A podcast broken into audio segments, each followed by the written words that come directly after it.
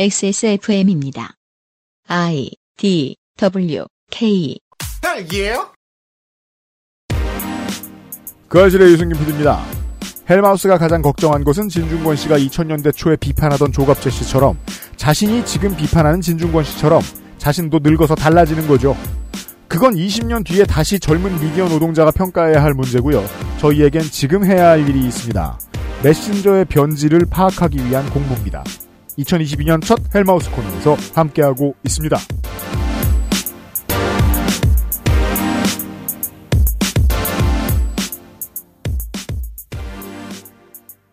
윤세민 에디터가 앉아있습니다. 청취자 여러분. 안녕하십니까. 20년 후의 젊은 미디어 노동자분. 여러분은 지금 변절한 헬마우스의 20년 전 모습을 찾기 위해 와 계시죠? 그때만 해도 괜찮아요. 예, 지금은 요즘에는 이제 이런 말들을 했습니다. 그니까요. 근데 그렇게 변절을 한 거예요? 어떻게 뚫리님이라고 이런 말을 했을까요, 청취자 여러분? 그러니까요. 20년 뒤에 청취자 여러분? 변절할 거면서? 젊어서 좋겠네요. 혹은 늙어서 좋겠네. 네. 그렇게까지 늙을 줄 몰랐죠, 저도. 아, 이렇게 생각해 봅시다. 그, 예를 들어, 예전에 윤세민 에디터 알던 사람들이 저한테 뭐 윤세민 에디터의 뭐 근황을 묻는다고 치죠. 음, 네. 그러면 뭐 뭘 하고 있다. 뭐 새로 이사를 했다. 얼마 전엔 바디 프로필 찍었다. 음, 이런 얘기 막 해주겠죠. 네. 그럼 그 사람들한테 저는 뭐죠? 윤핵관이죠. 어, 그렇죠. 윤세민의 핵심 관계자. 네. 내가 그 말을 지어낸 것만 아니라면요. 네. 네. 진중권 씨의 아카이브를 페이스북에 쓴 글들의 아카이브를 뒤져보니까 누군가의 검찰 측 누군가의 핵심 관계자는 아닌가 싶은 발언들이 나옵니다. 핵심 관계자가 아니라면 거짓말이죠. 나에겐 니들과 다른 소스가 있어. 아니면 우리가 이제 그 알실에서 종종 소재가 되는 허언증일 거 아니에요. 네. 둘 중에 무엇이라도 사회에게 주는 임팩트는 있습니다. 허언증일 때가 훨씬 적죠. 그렇죠, 그렇죠. 정말로 어떤 정치 세력의 관계자가 되었다면 그 다음 질문입니다. 왜 됐지? 그리고 왜 된 척 안 하지? 입니다. 이런 질문들에 대한 답을 드릴 수 있을진 모르겠지만 아카이브는 계속 따라가 보도록 하겠습니다. 그것은 알기 싫다는 마구 긁고 노는 케미하우스 애견 매트, 아름다운 재단 18어른 캠페인, 리뷰를 확인하면 꾸룩꾸룩 온유 마카롱, 독일산 맥주효모로 만든 데일리라이트 맥주효모 비오틴에서 도와주고 있습니다. 앞면, 뒷면, 측면까지 완벽 방수. 양면 사용으로 다양하게 꾸며보세요. 케미하우스 애견 매트.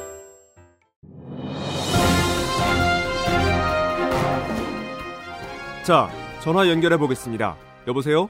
데일리라이트 맥주 효모 드셔보셨다고요? 네, 비슷한 다른 회사 제품도 먹어봤는데요. 분말이라 역하고 먹기가 많이 불편했거든요. 근데 데일리라이트 맥주 효모는 알약이라 먹기도 편하고요. 냄새가 없어 그런지 애들도 잘 먹더라고요. 이거 먹고 나서 우리 남편은 글쎄 이마선을 따라서 참... 야야야 끊어 끊어 야 끊어 아, 통화 연결이 고르지 못하네요. 들을 말씀은 아직 많이 남아있는데 아쉽습니다. 말할 수 없는 고민 직접 확인해 보세요. 데일리라이트 맥주 효모. 자, 맥주효모 꼭 굳이 할인을 고맙게 하고 있습니다. 맥주 혐오가 아니고요. 맥주 혐오 설날 이벤트입니다. 저도 이제 이때 쟁여요. 다섯 병씩 사서 쟁여놉니다. 왜냐면 그리고 엄마한테 한 명씩 뺏겨가지고요. 전 상품 5% 할인 들어갑니다. 프리미엄 제품 구입 시 두 병 선물 세트 포장해 드리고요. 프리미엄 노블 제품 4병 구입 시 한 병 추가 증정도 들어갑니다. 됩니다. 과거의 경험에 비춰보면은 요거는 꾸준히 먹어야 되는 상품이다 보니까 그럼요. 4 플러스 1이 압도적으로 많이 팔려 나갔습니다. 다시 이- 돌아오세요. 어디로요? 액세스몰로. 아, 액세스몰로 다시 돌아오세요? 네. 네. 마지막에 유면상 PD가 써놨습니다. 다들 왜 그리 인체 상부가 허한 것인가? 저는 언제나 이런 말을 하는 유면상 PD에게 되돌려줍니다. 넌 나머지 몸 전체가 허하고. 우린 거기만 허하다. 뭐가 더 좋은지 이제는 판단을 못 내리겠어요.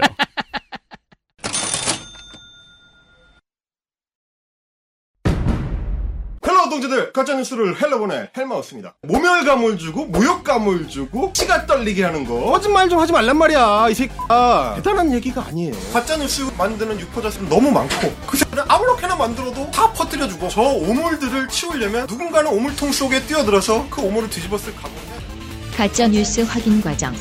헬마우스 코너. 팟캐스트 에디션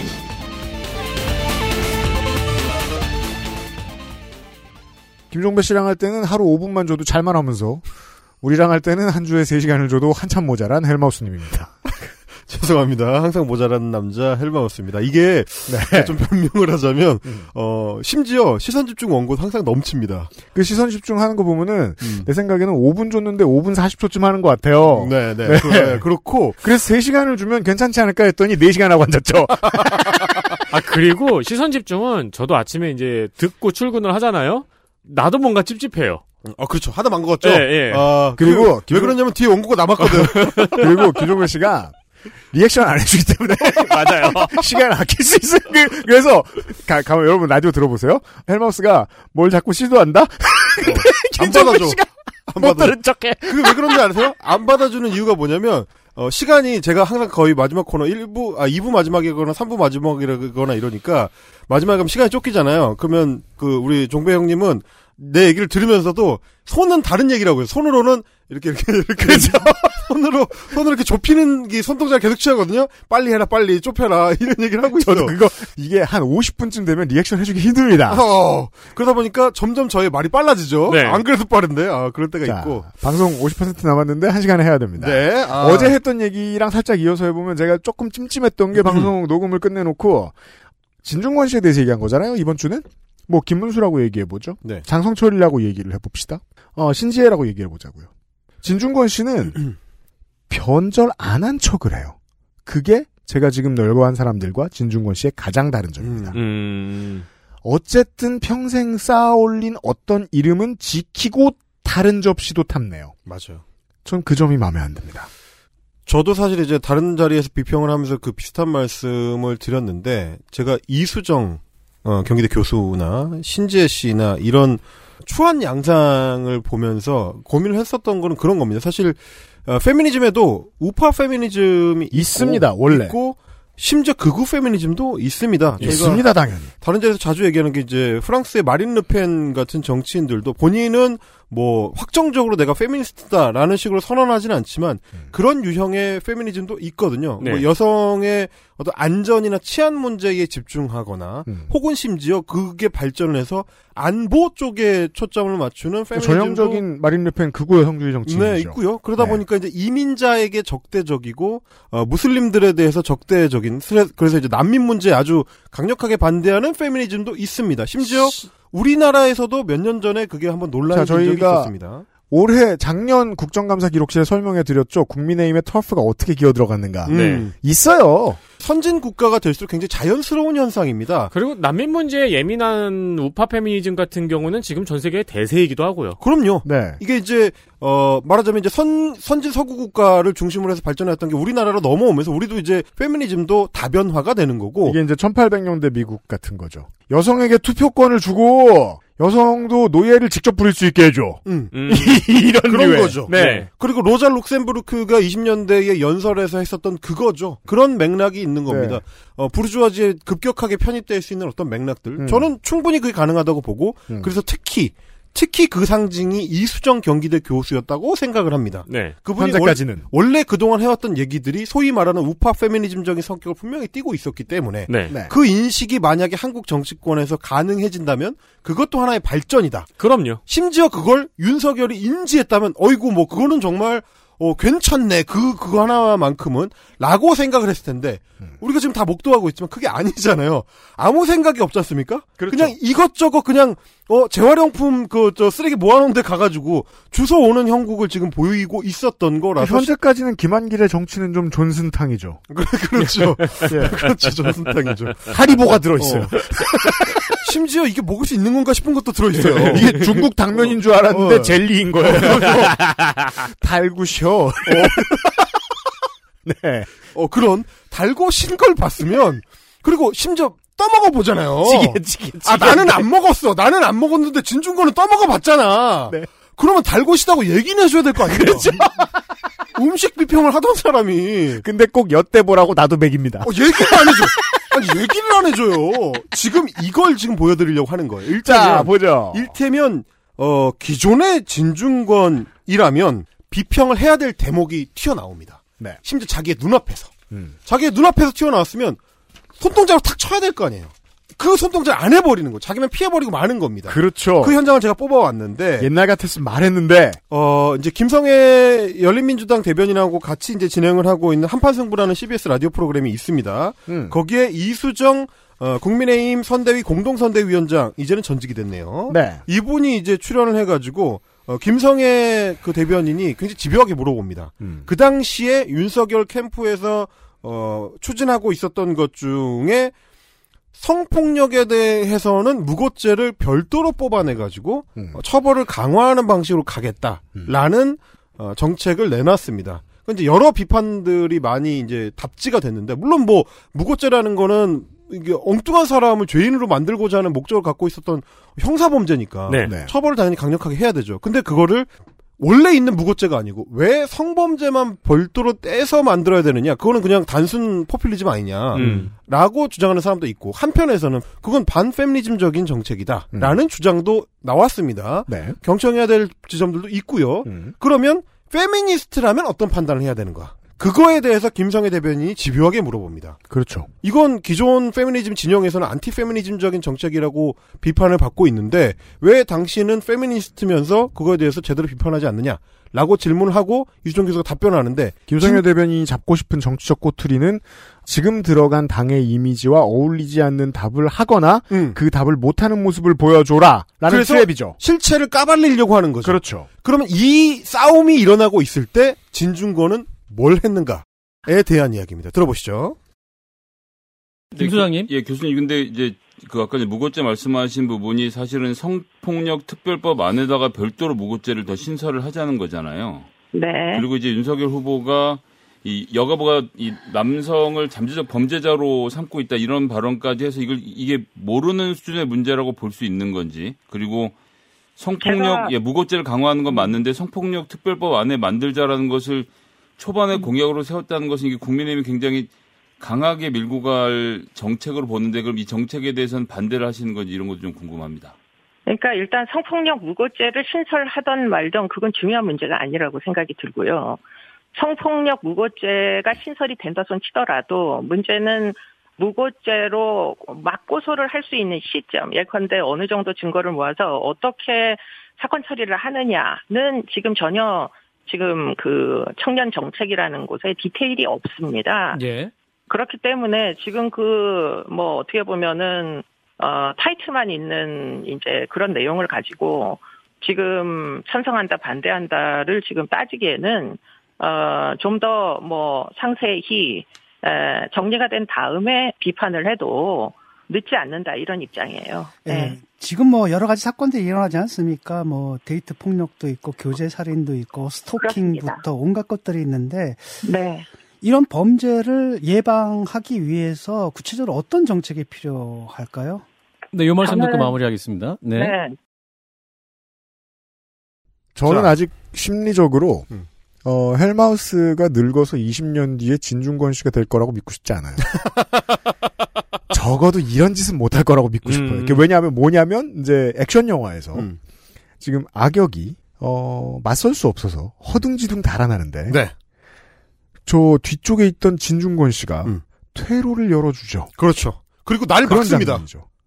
선역을 막고 있는 장면이죠, 지금 이게. 쫓아가는데 막으면서 짜장면 먹을래? 인 거예요 지금 그 엉- 장면이에요. 엉뚱한 얘기를 하잖아요. 음. 재빠르게 말을 가로채면서 김성애 어, 대변인이 말할 기회를 막으면서 물꼬로 전혀 다른 이 이 물꼬는 뭐냐면 교제 살인이나 데이트 폭력이나 이거는 이수정이 맨날 얘기하는 전문 분야입니다. 네.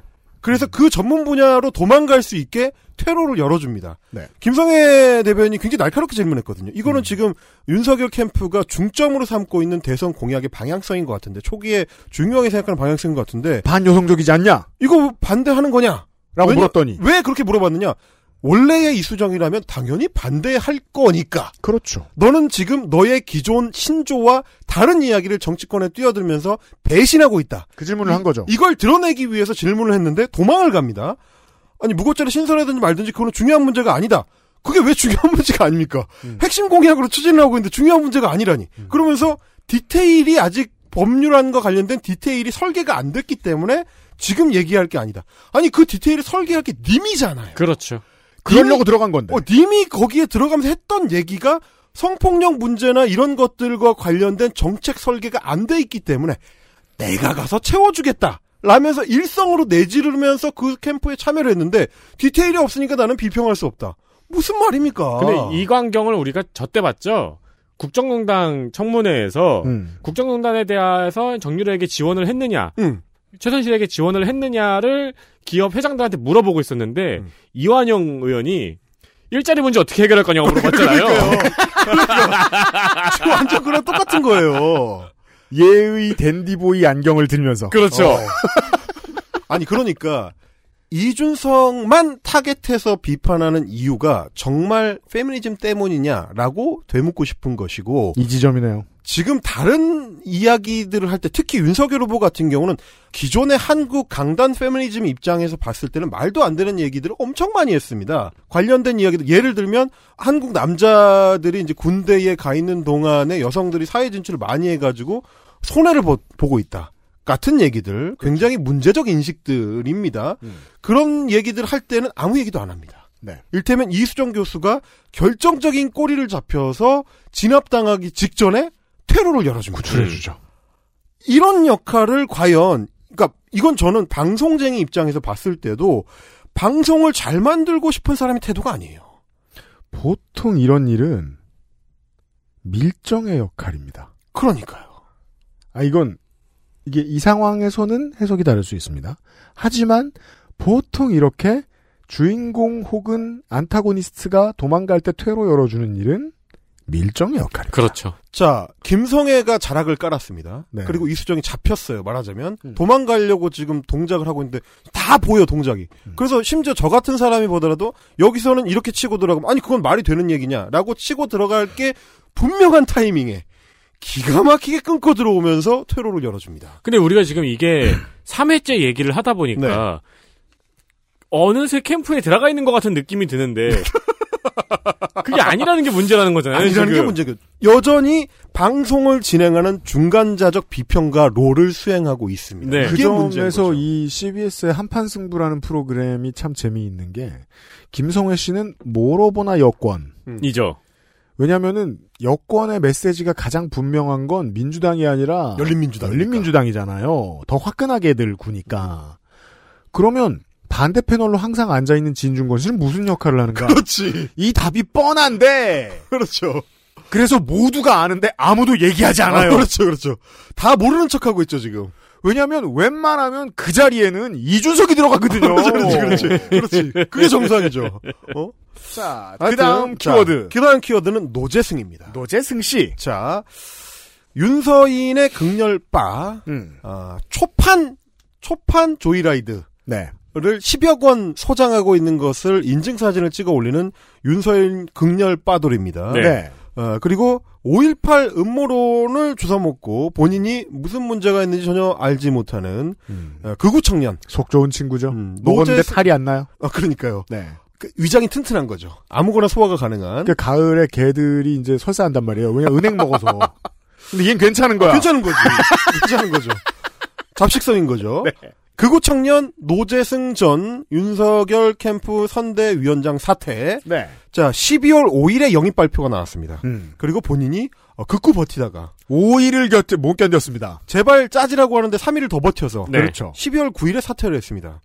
자, 하루에 몇 건씩 터져 나오는 그야말로 어, 폭탄의 보고 자기가 지뢰를 잔뜩 묻어놓고 사람들한테 구경을 시켰어요. 이게 이제 너무 이슈가 매일매일 새로 터지니까 기억이 안 나실 텐데 이 노재승 씨 이슈는 여당에게 실제로 큰 호재였습니다. 너무 큰 호재였습니다. 네. 그러니까 그 대장동 게이트 문제의 심리적 출구로서 가장 화끈한 역할을 했습니다. 음. 거의 완벽하게. 네. 네. 왜냐면 모든 유권자의 일반 상식에서 벗어나 있기 때문에 우리가 윤석열을 아, 윤서인을 봐서 알 수 있듯이 음. 아, 그들은 본인들이 일반 시민들의 상식에서 얼마나 멀어져 있는지를 전혀 모르거든요. 그렇기 때문에 계속 폭탄을 터뜨리는 건데 노재승이 그랬습니다. 그런데 이 매일매일 터지는 융단 폭격의 현장에서 평화롭게 홍차를 마시던 분이 있었습니다. 촤 좌우로 사방에서 폭탄이 내리꽂히고 있는데 평화롭게 안진뱅이 그 테이블을 딱 펼치고 음. 거기에 홍차를 올리고 가볍게 티스푼으로 저으면서 무슨 일이 있냐는 듯이 아무 일도 없는 것처럼 정말 노재승의 니은 자도 안 나오는 타임라인. 맞아요. 제가 이번에 방송 준비해서 다시 한번 살펴봤는데 12월 5일부터 12월 9일까지 그리고 당연히 그 뒤로도 영원히 영원히 노재승이라는 단어는 진중권의 타임라인에 등장하지 않습니다. 그 이게 왜 억지가 아니냐면 일단 진중권 씨는 예를 들어 뭐 저에 대해서 그렇게 얘기할 수 있잖아요. 당신은 왜 며칠 동안 음. 이 이슈에 대해서 트위터에서 한마디도 하지 않냐. 음. 왜냐하면 난 지난 5년 동안 트윗을 안 했으니까 이 그러니까. 새끼들아. 평소에 원래 안 하니까. 근데 이분은 페이스북에 하루에 몇 개씩 글을 써요 네. 보통. 이분은 보- 그러니까 쏟아낼 때는 20개도 씁니다. 음. 이분은 페이스북을 트위처 트위트처럼 운영을 하는 분이기 때문에 그러니까 제가 이분을 언론인으로서 믿지 않는 가장 중요한 이유가 자신이 중요하다고 생각해서 다룬다기보다 그냥 포털의 메뉴줄에 걸리면 그 얘기를 하는 사람이잖아요. 그렇죠, 그렇죠. 네. 근데 노재승 얘기를 안 한다는 건 이상하거든요. 아니 왜냐면 노재승이 터트렸던 이슈들이라는 게 5.18 음모론, 정규직 폐지 발언, 민주노총 시위 관련해 가지고 실탄을 사용해도 괜찮다는 발언 이런 것들은 평소에 진중권이라면 노기를 띠고 폭풍 페이스북 게시를 할 이야기들. 왜냐하면 바로 얼마 전에도 민주노총과 관련된 게시물들을 쏟아냈었기 때문에. 게다가 지난 십수년 동안 자신을 갈아먹지 못해 안달이었던 일베의 대표 주자 같은 친구가 그렇죠. 이 정당의 선대 현장이라고 들어왔단 말이에요. 주요 야당에. 그리고 말씀하신 것처럼 우리 저 UMC처럼 트위터 계정이 사실상 동결 상태다. 안 쓴다. 혹은 하필 그 시기에 어 중국 여행을 가가지고 음. 근데 VPN을 안 갖고 왔어. 음. 음. 어 그래서 중국에서 페이스북을 사용할 수가 없었다. 음. 그러면 모르겠습니다. 아니죠. 아니에요. 그 기간에 올린 다른 글들 이- 그 기간에도 정말 마- 아, 정말 많은 글을 올렸는데 이제 글들을 쭉 읽어보시죠. 그 중에서 웃긴 것만 제가 뽑아왔습니다. 일부 발췌해왔습니다. 어, 일부 발췌한 겁니다. 12월 5일, 지난달 12월 5일 글입니다. 12월 5일에 어 이게 노재성이 영입 발표가 된 날이고 음. 그날 관련된 문제들이 터지기 시작합니다. 근데 그때 뭘 쓰고 있었느냐? 오전 11시 4분에 올린 글인데 어 기사 공유를 합니다. 윤석열, 김종인, 김병준, 이준석 단합된 힘으로 반드시 승리라면서 어 이준석 대표하고 윤석열 후보가 어깨동무를 하면서 V를 하고 있는 그 문제에 사진 찍고 싶으면 말씀하세요. 그 빨간 후드티. 네. 그걸 사이좋게 입고 있는 거를 공유를 하면서 오성, 그, 저, 저, 저, 뭐냐, 중국 컬러죠? 아 중국 컬러죠. 네, 그렇죠. 빨 골드. 어, 빨 골드네. 완전, 완전 중국 컬러네. 이거 중국몽이구만 이거. 그 후드티를 입고 그 1차 봉합 네, 그랬을 때죠. 상황이었을 네. 때의 그 기사를 공유합니다. 그때 뭐라고 하느냐? 멘트 나쁘지 않다. 김종인 영입, 이준석 포용으로 일단 정치력은 입증. 또 빨고 있다고요. 이렇게 음. 또 빨고 있다고요. 아니 이때까지 가는 길이 얼마나 난장판이었는데 뭘 정치력 입증이야? 네. 예? 그리고 이게 봉합이 됐습니까? 정치력이 입증이 되려면 이게 봉합이 돼야 될 거냐? 봉합도 안 됐고 잘 생각해 보시면 그때 소위 말하는 울산 합의 때 말이죠. 음. 봉합됐다는 걸 어떤 형태로 발표했는지를 보면 그걸 정치력이라고 할 수 있는지 모르겠어요. 봉합 안 됐다는 티를 내면서 발표했잖아요. 아니 그야말로 완전 만취를 한 상태로 그렇죠. 김기현, 이준석, 윤석열이 셋이 나와가지고 기자들 이렇게 기다리고 있는데 아 잘 됐습니다 이러면서 발표를 하는데 그렇죠. 얼굴 시뻘개요. 음. 폭탄을 얼마나 돌려 마셨는지. 네. 아니 나는 한국 정당 정치사에 이 선대위원장 영입 발표를 하는 순간에 대선 후보가 만취가 돼가지고 좌우에 누가 있네. 좌측에는 당 대표, 우측에는 원내 대표. 야, 언론이 저 윤석열 후보 좋은 일 있다고 빨아줄 때 사진 보면 언제나 벌게져. 아니 네. 저는 저는 정말 깜짝 놀랐습니다. 진정한 redneck 후보죠. real redneck. red face. 어? 아니 어떻게 이런 중대한 발표를 대선 후보와 당 대표, 원내 대표가 합동으로 하는데 셋이 취한 상태로 나올 수가 있습니까? 그게 무슨 정제된 입장문을 발표해도 모자란 판에. 자, 스포츠 기자 여러분. 선수들, 저, 잠깐 따로 만나고 밖에서 놀고 왔을 때 술판이라는 단어 쓰지 마십시오. 그거 사실상 차별입니다, 차별. 어, 윤석열 후보한테는 쓰셔도 됩니다. 올바른 표현입니다. 이게 말이 됩니까? 근데 그거 정치력이라고요? 이게 사실 정치력이에요. 나중에 기자들이 전해준 바, 어, 그니까, 대변인들이 거기 동석을 했었는데, 대변인들이 전해서 기자, 기사를 통해서 나온 바에 따르면, 일테면 그 상황이 이랬다는 거 아니에요. 한창 폭탄 돌리면서, 아, 뭐, 우리 뭐 잘해봅시다, 이렇게 하다가, 윤석열 후보가 김종인 위원장한테 전화해가지고, 뭐 도와주실 거죠? 뭐 이랬더니, 뭐, 아, 그래, 알았어, 오케이. 뭐 이렇게 하니까, 전화 딱 끊으면서, 야, 됐어, 됐어. 잘 됐습니다. 이러면서 끝났다는 거 아니야. 아무것도 안 된 상태였죠. 아니, 어. 그리고, 언론에 실린 이 사진을 보면은 일단 여기는 지금 술병은 없거든요. 아, 그 밖에 나온 거예요. 마시다가, 마시다가 나와서 기자들이 밖에서 기다리고 있고, 네. 기자들, 아니, 그것도 말이 안 돼요. 셋이 들어가가지고 폭탄주를 돌리고 있는데, 기자들은 뭐라도 건질 게 있을까봐 밖에서 기다리고 있고, 이게 뭡니까, 이게? 이게 한국 정치입니까, 이게? 이게 지금 테이블 위에 술병은 없는데 글라스가 있네요. 이거 사실 다른 정당이었으면 지지율 10% 떨어지게 보도했을 말- 거예요. 진짜 말도 안 되는 일이에요. 말도 안 되는 일. 그리고 이게 그 우리는 지금 미래를 살고 있으니까 아는데 12월 초 당시에 여권 관계자들이 이 1차 봉합을 해석할 때에 석연치 않다 반만 무늬만 봉합이다라고 말할 때보다 허- 그때 예상했던 것보다 훨씬 여권에 유리하게 심각하게 터졌거든요. 지금 이번에 네. 그렇죠. 더 나쁘잖아요. 사실상 분당이 가장 자연스러운 사태가 됐습니다. 이번 주까지만 보면 그럴 상황인데 진중권 씨는 정치력은 입증했다. 라고 표현하고 잠시 후 1시간 뒤에 페북에 또 다른 글을 씁니다. 자, 터빈 엔진 모형을 놓고 한 달째 고민. 지를까 말까. 점점점. 마지막 결제 단계에서 후퇴를 반복. 이제 결단이 필요한 시점. 아, 사세요. 그냥 사세요. 아, 이게 헬마스님의 그 표현이 뭔지 알겠네요. 그 폭탄이 날아오는데 홍차를 따라 마시는 흉내를 내고 앉았는데. 그러니까 아 이게 레몬 이렇게 딱 짜서 이렇게 넣으면서 오늘 향이 괜찮네. 지금 이러고 있는 거거든요. 그 노르망디 해전에 굳이 가가지고 낚시를 하고 있는 거죠. 어, 그 앞에서 투망을 던지고 있는 거죠. 나는 너무 평화롭다. 뭐 이러면서 사람들이 상황. 죽어나가고 있는데. 자, 그러면서 또 다른 비싸지도 않네요. 터빈 엔진? 네. 아, 맞다. 고민할 물건이 아니었다는 거예요.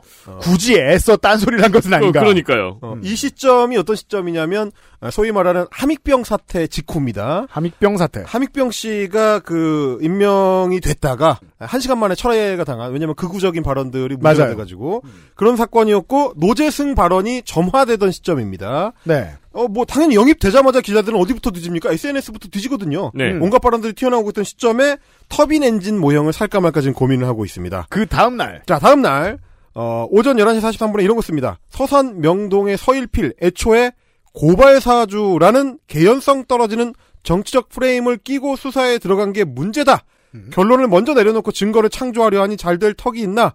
손준성이 억지로라도 기소를 하겠지만 법정에서 유죄 판결을 끄집어내기는 어려울 듯 이러면서 마치 에, 고발사주 의혹이 게임 끝났냐 음. 논평을 하고 있었습니다. 중요한 건 가장 중요한 첫 줄을 안 읽은 척하고 다른 얘기를 하고 있다.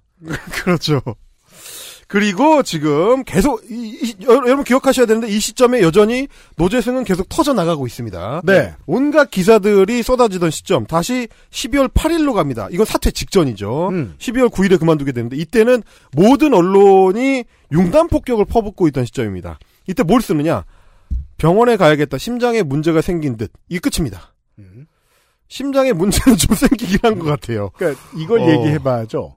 어, 이 정도의 융단 폭격이 여당에 쏟아질 때는 진중권 씨는 쉴 새 없이 같이 폭탄을 던지고 그럼요. 진중권 씨가 던지면 다시 그거를 기사가 받아갑니다. 그 황금알을 받아가죠. 그래서 다시 기사 기자가 퍼지 기사가 퍼지고 그러니까 사실상 진중권 구독 기자들이죠. 그렇습니다. 근데 구독할 게 없어요 지금. 없어요 지금 뭐 딴 얘기하고 있어 병원 얘기하고 있어. 네. 그리고 한창 어 클라이막스 12월 9일 노재승이 이제 사퇴를 하느니 마느니 뭐 본인이 막 처음에는 오전에는 거부를 했다가 나중에는 뭐 당내 인사들이 압박이 들어오고 막 이러던 급박하게 돌아가던 시점 12월 9일 오후 5시 34분에는 어 갑자기 유시민 욕을 합니다. 네. 어, 유시민 전 장관이 이제 조국 사태 비판 그 정도도 못하면 대통령이겠느냐라고 이제 어, 이재명 후보를 이제 옹호하는 발언을 했다고 해서 그걸 가져오면서 그러니까 이제 말하자면 이건 뭐냐면 이재명 후보가 조국 사태에 대해서 대국민 사과를 이게 아마 한 세 번째쯤 될 거예요. 네. 사과를 하면서 말하자면 그 국면에서 빠져나가고 있던 시점. 네. 유시민을 끄집어가지고 유시민 씨는 조국 사태에 대해 사죄부터 하세요. 진실을 말하던 사람들의 고통을 준 게 누군데 이런 식의 비평을 쏟아냅니다. 그러니까 노재승이 터져나가고 있는데 이미 다 쉰 떡밥 조국 얘기. 조국 얘기 를 끄집어오는 거죠. 심지어 그것도 이재명 후보가 사과를 한 당일에 이런 얘기를 합니다. 그러니까 이 보다 못한 어떤 분이 어, 댓글로 일침을 날립니다. 어, 교수님도 이게 왜냐면 유시민 전 장관이 방송에 나가서 한 얘기를 기사화한 걸 인용한 거거든요. 네. 어, 그러면서 아, 이 PS도 웃기네요. PS로 이렇게 써, 썼네 진중권 씨가 이번 대선은 좀 조용히 지내려 했는데 아니 이미 안 조용했어요 이때 12월 그렇죠. 9일인데 님이 지금 이전 2년째 떠들고 있는데 뭘 조용히 지내요? 지금 한 이틀, 3일은 조용했죠.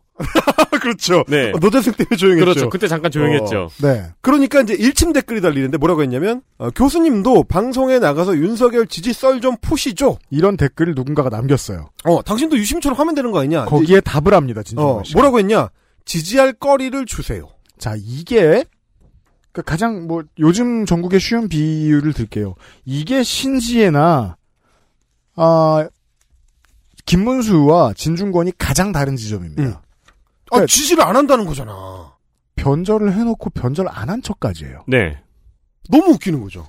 아니, 지금 일, 일반 트위, 아, 페이스북 이용자가 봐도, 아니, 유시민이 방송에 나가서 이재명 칭찬한 게 그렇게 꼬았으면, 님도 방송에 나가서 윤석열 지지 썰을 풀면 될 거 아니. 그러니까 모든 사람들이 다 알고 있고 님이- 지금까지 하던 얘기 해라. 어, 님이 윤석열 지지하는 거 모두가 다 알고 있으니까 너도 방송 나가서 해라. 네. 라고 했는데 나 아닌데? 난 아- 지지 안 하는데? 지지할 거리를 줘야 지지를 하지. 뭐 이런 얘기를 하고 있잖아요, 지금. 네. 그러니까 보는 사람 입장에서 황당한 겁니다. 이런 시치미 떼기. 이게 노재승 국면에 펼쳐지고 있었다. XSFM입니다. 딸기예요? 내가 세상에서 가장 불행한 사람이구나. 집을 나와서 아동보호시설에 갈 때만 해도 그랬어요. 그런데 그곳에서 저와 비슷한 환경에서 자란 친구들을 만났고 서로에게 위로가 되었던 것 같아요. 그때 처음으로 알았어요. 나와 비슷한 친구들이 생각보다 많다는 걸. 그리고 그때 처음으로 살아볼 용기가 생겼어요. 그리고 처음으로 래퍼라는 꿈에 대해 진지하게 생각했었죠. 우리는 정말 다른 것인가 다른 것이 다른 것인가 유리하는 내 모습은 어떤가? 아무리 답을 찾으려 아름다운 재단 18 어른 캠페인. 여러분도 이제 집에서 쉽게 만나볼 수 있어요. 네, 온유 마카롱이요. 입안 가득 프랑스의 달콤함. 꾸르꾸르 온유 마카롱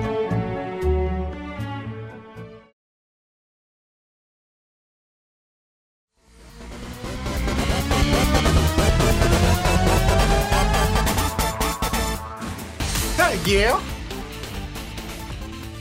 자, 모두가 그렇게 진중권 저널리즘의 혈안이 되어 있고 실제로 돈이 많이 된다고 하니 저희들은 아카이브를 통으로 들여다가 검색을 해보고 있습니다.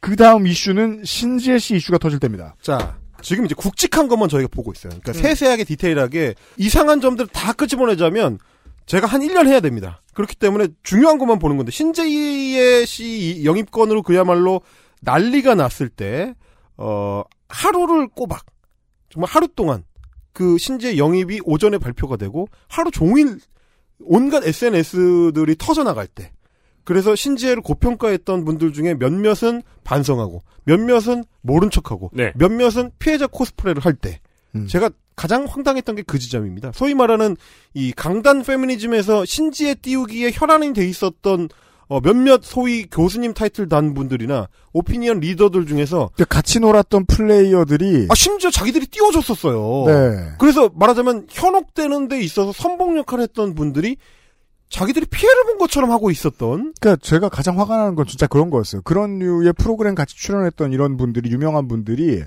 어, 예전에 백스테이지에서 봤을 때부터 당신 별로였다 이런 얘기를 그날 하는 거. 너무 황당한 거죠. 그 너무 소인배 같잖아요. 아니 어떻게 그렇게 사회적 책임의식이 없을 수가 있습니까? 라고 저는 분노를 하고 있었는데 이분은 그거보다 더 합니다. 왜냐하면 매 시간 떠들던 사람이 갑자기 입을 닫으니까 아무 얘기도 안 해요. 그날 하루는 진중권의 페이스북이 먹통입니다. 아무 글도 올라오지 그래서. 헬마우스가 걱정합니다. 정말 심장에 문제가 생겼나. 어, 그렇습니다. 그런데 다음 날, 다음 날 21일 오전이군요. 21일 오전에 어, 정호희 전 민주노총 민주노총? 대변인의 네. 포스팅을 아무 코멘트 없이 별도의 논평 없이 그냥 인용을 합니다. 그냥 인용합니다. 여기에 사실 적혀 있는 내용도 되게 이상한 얘기긴 해요. 음. 이 부분이 이분이 최근에 하는 얘기들이 약간 좀 뭔가 좀 비틀려 있기 때문에 잘 안 맞긴 하지만 정호희 대변인이 얘기하는 게 그런 겁니다. DJ의 뭐 젊은 피 수혈 뭐 이런 거를 얘기하면서 한 세대가 지나서 기득권이 된 그들은 아, 과거의 동지들에게 아직도 그러고 있냐고 한다. 이제 그러면서 이제 본인은 말하자면 어 소위 부르주아 그 우파 정당 민주당으로 투항하지 않는 것에 대한 어떤 순수성 이제 이런 음. 걸 얘기를 하면서 민중운동, 조직운동의 매력도 없고 구심력이 제로인 상태에서 젊은 활동가들이 더민이나 국힘이나 어디로 가든 누굴 탓할 수 있으랴라고 합니다. 자신 없을 때 꼭 양비론 끌어들이죠.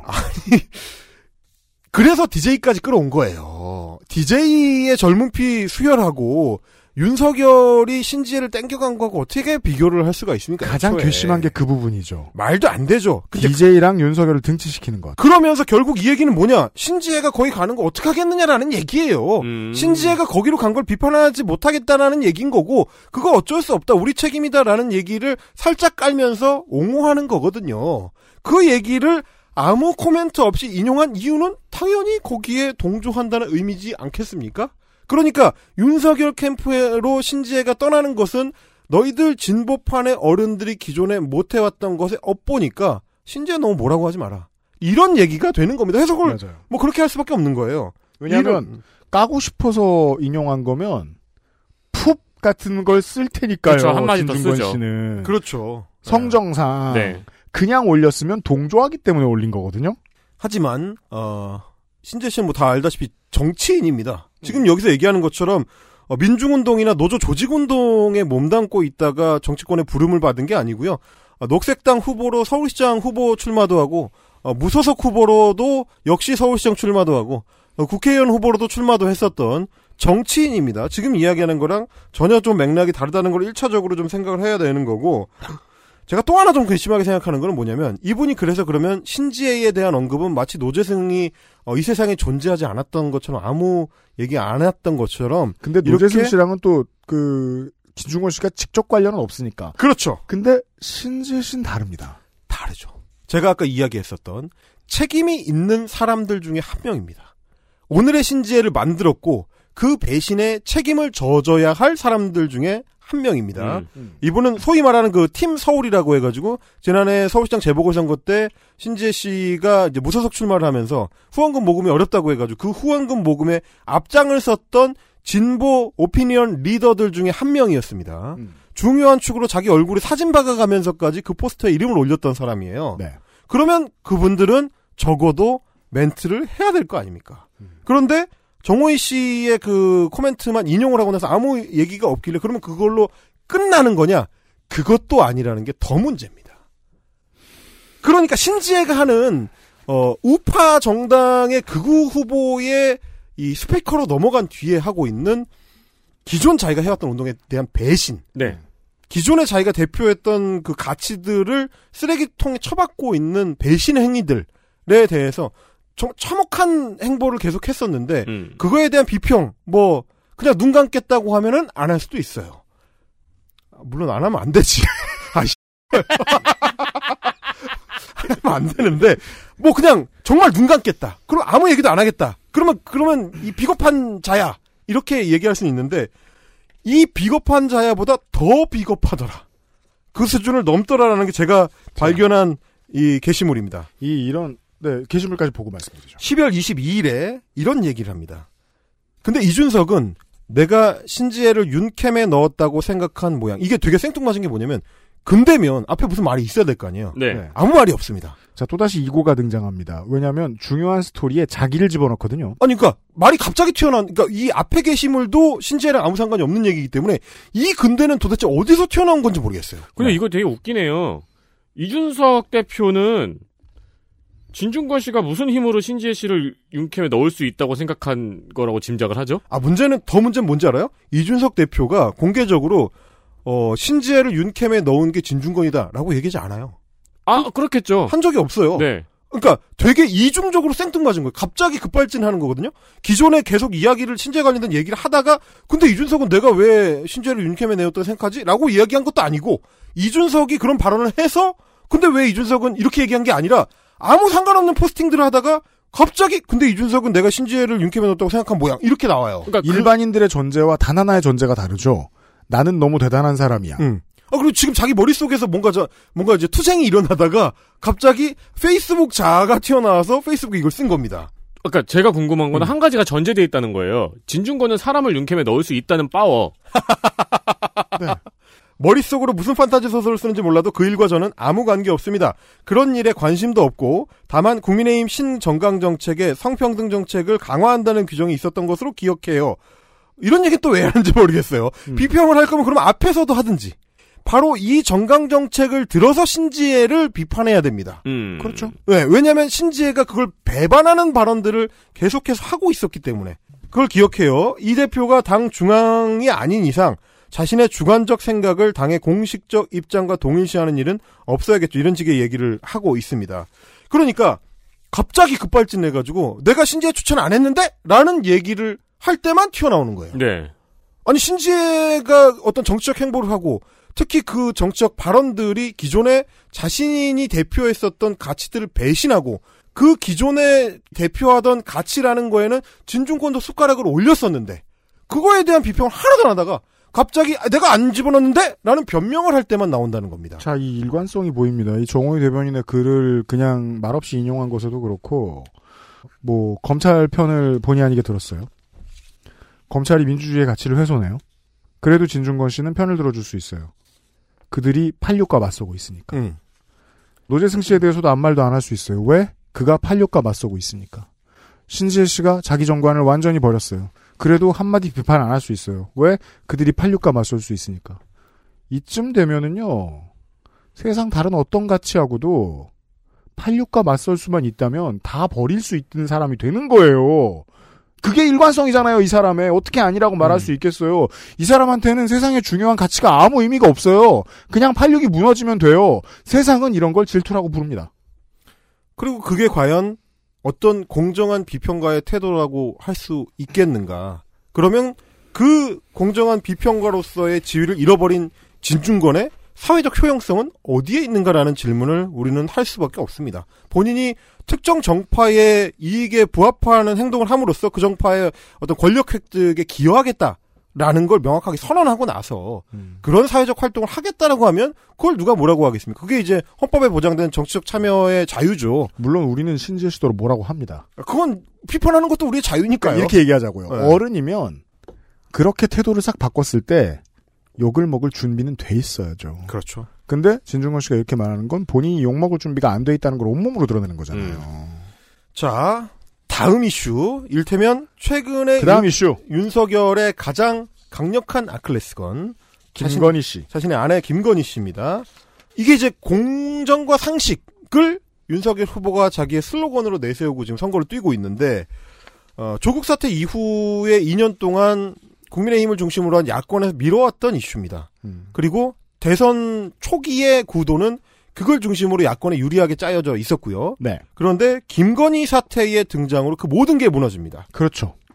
자기 자신한테는 공정과 상식을 들이댈 수 없는 사람이라는 게 만천하에 드러나면서 보수 언론이 4년간 작업했거든요. 공정이란 단어를 훼손시키기 위해서 네, 중도 민주 세력부터 민주 세력으로부터 성공적으로 뺏어왔죠. 그렇습니다. 그리고 그게 한 방에 무너집니다. 그래서 어, 민주당 정권을 소위 말하는 내로남불 정권이다라고 규정할 수 있었던 것이고 네. 어, 윤석열 후보가 강력하게 이제 센 멘트로 위선 정권이다 이렇게 주장할 수 있었던 것도 다 거기 그 구도에 기반하고 있었습니다. 그런데 본인한테는 들릴 수 없다는 게 드러나니까 소위 말하는 이제 구도의 붕괴가 일어나는 거죠. 자, 김건희 시국의 어, 상금화를 낳는 거위는 무엇을 했는지의 기록을 헬마우스님이 정리했습니다. 자, 김건희 씨의 사태 초기만 하더라도, 그러니까 12월 15일을 전후한 시기에 YTN과 김건희 씨가 통화를 하면서 이 문제가 본격적으로 부각이 되기 시작하는데 강력한 폭풍으로 작용하던 초기 시점에는 굉장히 열심히 비판을 했습니다. 네. 왜 비판을 했느냐를 돌이켜보면 이런 겁니다.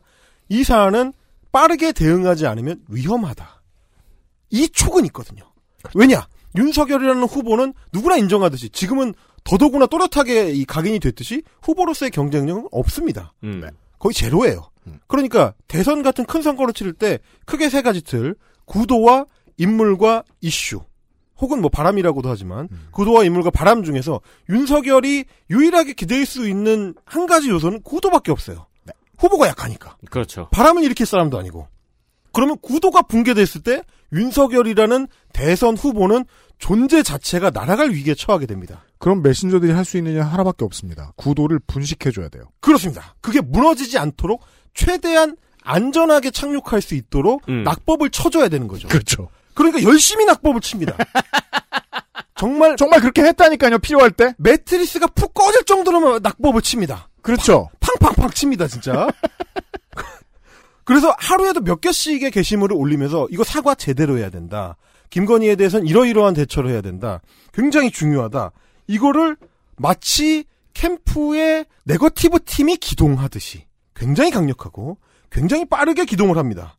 그런데 사태가 이미 걷잡을 수 없이 확대된 이후에 김건희 사과가 실패한 12월 26일에 김건희 씨 본인이 나와서 사과 기자회견을 했는데 결국은 아이빌리브로 끝난 아이빌리브가 터진 이후 그 이후 더 이상은 이게 수습이 안 된다. 네. 그러니까 확정된 이후 그리고 윤석열 후보 본인이 야 이제 끝났어 더 이상 얘기하지 마 라고 단호하게 끊은 이후 그래서 윤핵관들이 더 이상 그 얘기를 안 하겠다고 이준석이랑 싸우다가 틀어지는 사태가 나는 말하자면 어, 후보의 의지는 명확한 시점 음. 이거 더 이상 논의하는 놈은 아웃이야 그렇죠. 라는 신호가 발신된 이후 없는 척해. 그 이유가 중요합니다. 음. 그 이후에 그러면 어, 진중권 선생은 어떻게 하느냐? 네. 톤 다운을 합니다. 없는 척을 하기 시작합니다. 어, 정말 놀라운 게 없는 척이 아니에요. 없어요. 네. 실제로 없어. 음. 자, 12월 26일의 사과 이후 27일 어떤 기사 어떤 그 일단 포- 12월 26일에 아무 글도 안 썼나 봐요. 없습니다. 없어요. Nothing. 자, 조용했습니다. 아, 네, 일요일이라 그런지 이제 쉬셨어요. 네. 근데 뭐 직업이 없는데 어떻게 이제 일요일 쉬시는지 모르겠지만 일단 일요일에 쉬셨어요. 자, 27일이 되면 어, 단순 기사 인용 포스팅을 두 개를 합니다. 그 두 개의 내용이 뭐냐? 이재명 욕, 민주당 욕. 그렇겠죠. 각, 각 하나씩. 그리고 그 다음에 자기가 어, 페이스북에 이제 신고를 당했다는 포스팅을 한 개 합니다. 자, 그건 정말 할 말 없을 때 하는 겁니다. 진중권 씨 같은 소셜 스타 입장에서는. 어, 왜냐면 늘, 당할 거거든요. 늘 당하니까. 네. 특별하지 않은 얘기를 왜 해? 27일에 갑자기 그 얘기를 하고요. 이게 끝입니다. 세 개 올렸어요. 음. 28일에 포스팅 두 개 했는데 역시 마찬가지로 기사 인용 포스팅입니다. 어, 역시 김건희는 없습니다. 흔적 도 김건희는 없어요. 없습니다. 자, 29일에 역시 없는데 기사 인용 포스팅 세개 하고요. 임찬종 SBS 기자에 대해서 어, 인용 포스팅 한 개 합니다. 음. 이 인용 포스팅은 뭐 최근에 그 국민의힘에서 강력하게 제기했던 소위 기자 사찰 관련된 그 포스팅입니다. 역시 네. 마찬가지로 김건희 씨에게는 없습니다. 민주당을 이, 공격하는 포스팅만 네. 하죠. 음. 30일에 포스팅을 무려 6개나 하는데 역시 no 김건희입니다. 이제 좀 늘어나네요. 왜냐면 이제 약간 사정권에서 자기 이제 자장권에서 벗어났다고 생각하는 아, 거죠. 평소에 페이스를 되찾고. 이제, 천천히. 어, 이제 천천히. 그러니까 마치 그 런닝을 할 때 2km 구간까지는 그렇죠. 천천히 뛰다가 그 이후에 속도 내는 거죠, 지금. 자, 31일이 되면 포스팅 5개 합니다. 이제 제 페이스 찾았어요. 자, 요렇게 26일부터 연말에 이르는 시점까지 어, 진중권이라는 사람의 페이스북 타임라인은 어, no 김건희 clean zone입니다. 아니 우리가 기억하다시피 26일에 그 사과 기자회견 이후로 정말 기사가 쏟아져 나왔거든요. 그럼요. 사실 다른 어떤 사람을 분석할 때도 지금 저희가 쓰고 있는 헬마우스님이 쓰고 있는 분석 기법을 써서는 안 됩니다. 일단 소셜을 뒤지는 것도 앞뒤가 맞지 않거니와 네. 소셜에서 말을 하지 않는 걸 가지고 무슨 말을 한 것처럼 해석하면 안 됩니다. 그렇죠. 어떤 경우만 가능하느냐? 소셜에서 아예 인생 전체를 살아버리는 사람만 가능합니다. 그가 곧 소셜이라면은 우리는 어딜 가서 글을 찾겠어요. 지금 상당수 일하기 귀찮은 기자들에게 진중권은 곧 소셜이며 저널리즘이잖아요. 네. 그렇죠. 그- 이런 사람은 소셜만 뒤지면 답이 나오죠. 음. 계속 마- 며칠째 말을 안 하고 있어요. I believe 정국에서. 어, 그렇죠. 너무 이상한 일이에요. 사실은 아니 일테면 뭐 무하마드 알리가 에반더 홀리필드처럼 진중한 발언만 하면 그게 알리겠습니까? 딴 사람이죠 말하자면. 그렇죠. 이게 지금 그런 맥락인 것이고 그래서 저희가 지금 쭉 살펴봤다시피 윤석열에게 중요한 분기점이 되는 정치적 사건이 일어났던 국면들 특히 윤석열에게 압도적으로 불리한 사건들 특히 그 중에서도 윤석열이라는 정치인의 행보에 있어서 위기의 순간 들에는 심장에 이상이 생긴다. 그렇죠. 고, 장난 고양이처럼 가만히 있습니다. 어, 심지어 고양이 사진을 올립니다. 어. 고양이 영상을 포스팅합니다. 아, 그 친구 아직 잘 살아있군요. 어, 뭐 본인 고양이도 올리고 남의 고양이도 리포스팅합니다. 네. 이런 것들 이런 양상들을 봤을 때 진중권이라는 정치적 비평가가 어떻게 기동을 하고 있는가를 좀 살펴볼 필요가 있다. 이것도 좀 전염성이 있는 게요. 소셜에다가 평상시에는 못할 못된 말들 하는 거 즐기는 사람들이 자기 이미지 물 탈 때 고양이 사진 쓰는 것도 진중권 씨가 처음 했습니다. 이거 인간적으로 가슴에 손을 얹고 생각해보면요. 고양이한테도 예의가 아니에요.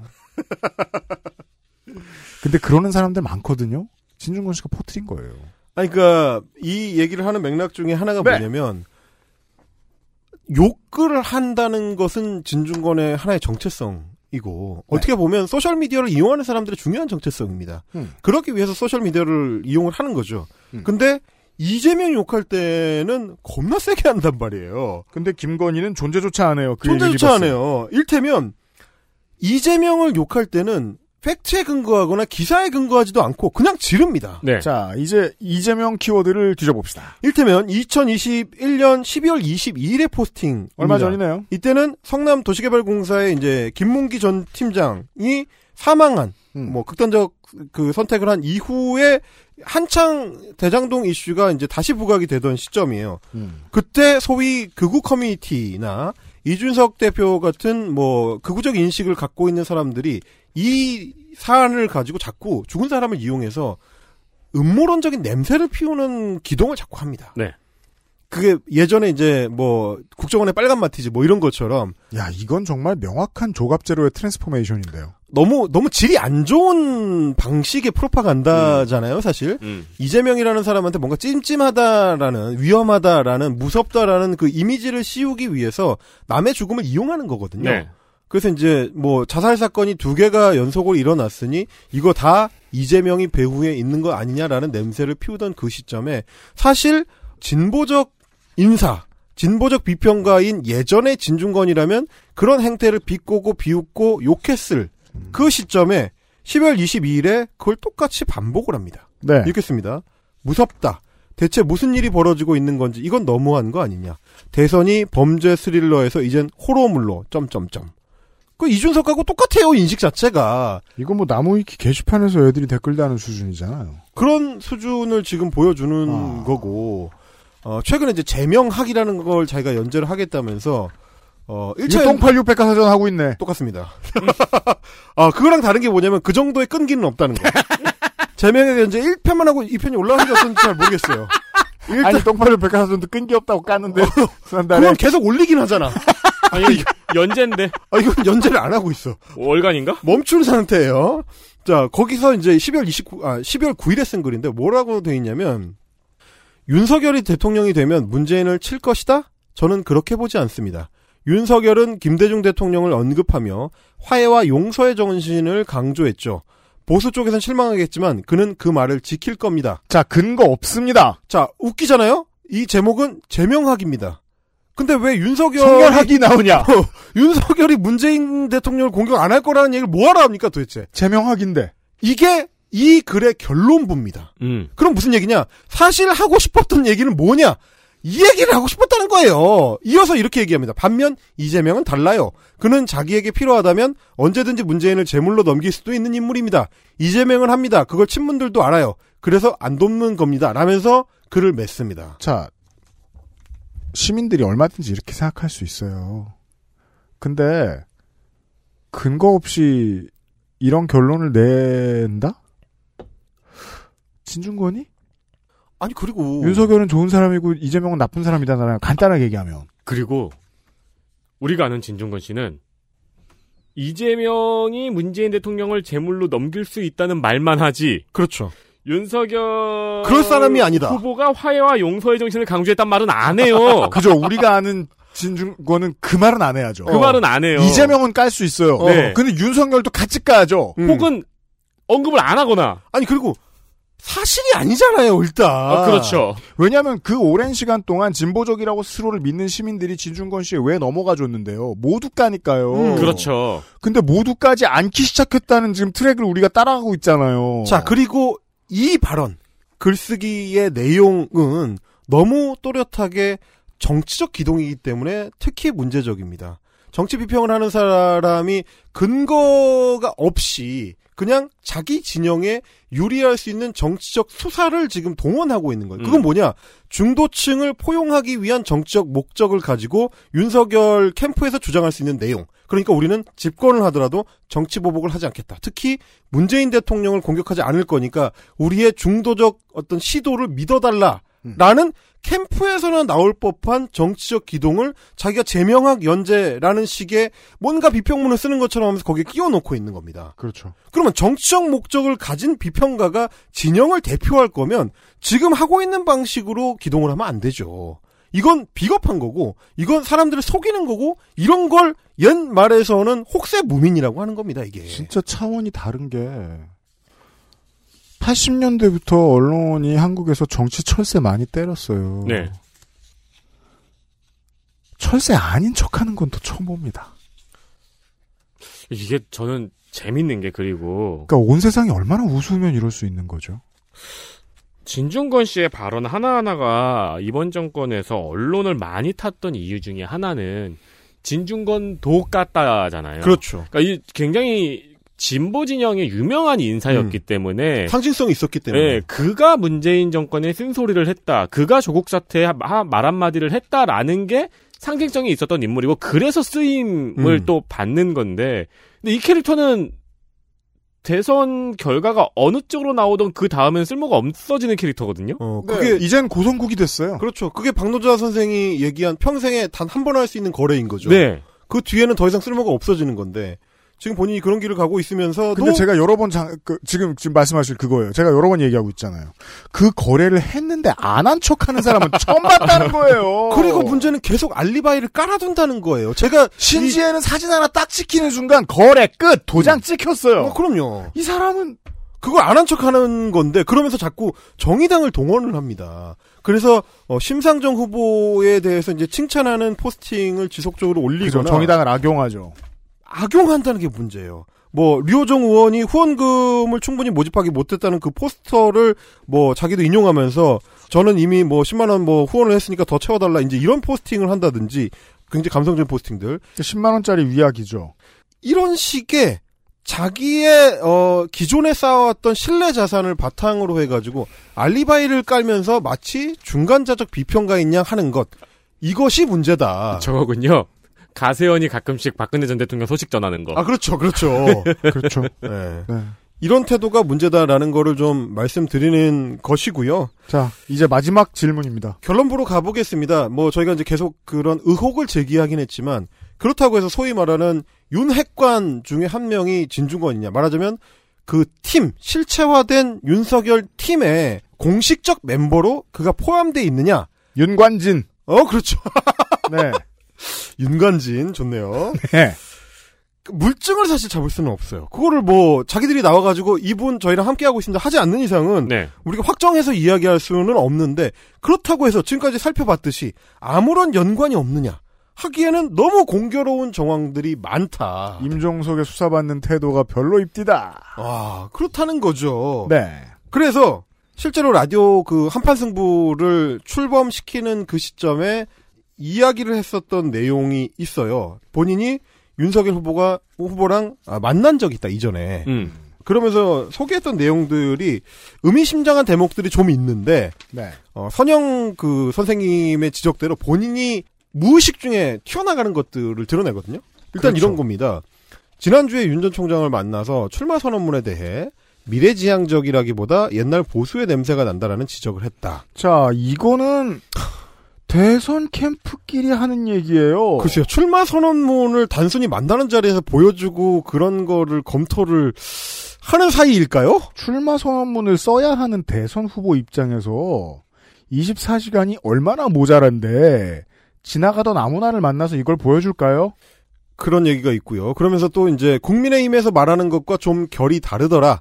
제가 짐작하기로는 윤 전 총장이 국민의힘에 당장 들어갈 생각이 없는 것 같다. 이거는 초기에 소위 윤캠에서 지향하던 바였습니다. 음. 그래서 밖에서 덩치를 키우고 중도를 확장한 뒤에 입당을 하겠다. 그러다가 안 풀리니까 급히 들어갔죠. 급히 들어갔죠. 어, 그러니까 사실상 윤석열 캠프의 판단 같은 얘기를 지금 하고 있는 겁니다. 거의 공유하고 있죠. 음. 그 다음에 이런 얘기도 합니다. 아마 바깥에서 중도층을 결집하는 역할을 하고 마지막에 국민의힘 후보와 단일화를 하겠다는 생각으로 저는 알고 있다. 아 그러세요?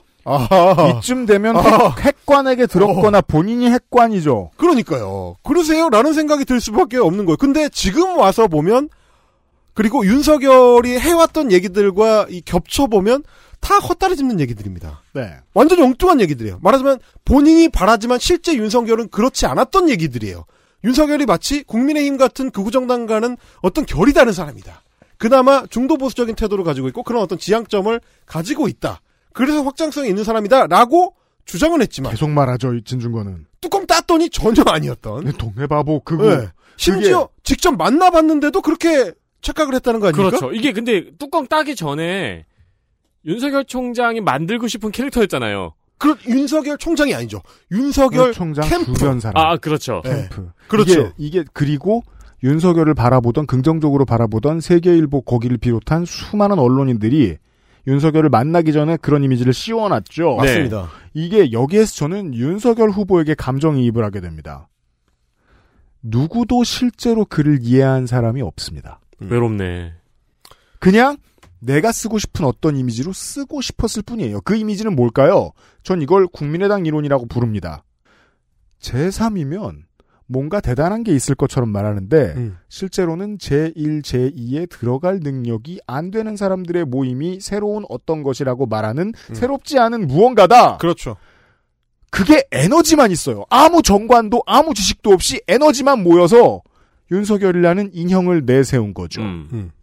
그 인형을 내세우는 손들 중에는 진중권도 있었던 걸로 보이고. 그러니까 마치 그 하얀 도화지에 동상이몽을 하는 여러 사람이 모여들어서 이 하얀 도화지에 내가 원래 꿈꿨던 어떤 정치인이나 정치 세력의 모양을 그리면 되지. 라는 착각. 근데 이걸 이미 10년 전에 수많은 사람들이 실패를 했습니다. 안철수를 대상으로. 왜냐면 그들은 도화지가 아니고 인간이거든요. 네.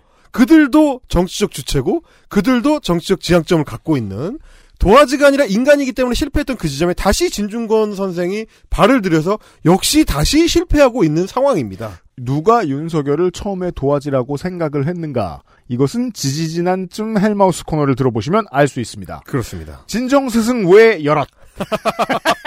그분들도 다 실패했습니다, 지금. 그죠? 윤석열은 그냥 윤석열이더라. 지금 이게, 어, 이 시점, 2022년 초에 우리가 알게 된 것들인데. 영화 겟아웃처럼 될 줄 알았던 거예요. 그렇습니다.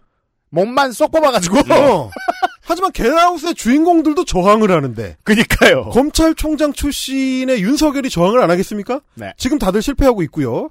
어쨌거나, 그럼에도 불구하고 진중권이라는 비평가가 팀원으로서 적극 활동하고 있는 거다라는 증거를 우리가 들이밀 수는 없으니 그럼 제가 그 다음으로 생각할 수 있는 어떤 대안은 무엇이냐? 아 둘은 어, 술친구구나 정도의 대안. 아, 그럴 수 있죠. 깐부다. 어, 그런데 술친구는 윤석열에게 굉장히 중요합니다. 핵관입니다. 윤석열의 술친구는 아무나 될 수 있는 게 아닙니다. 그럼 윤석열에게 술이란 핵심이기 때문입니다. 어. 술을 그- 마시면 그의 핵심 핵심이죠. 관계자입니다. 어, 그렇죠. 그의 핵심이죠. 네. 어.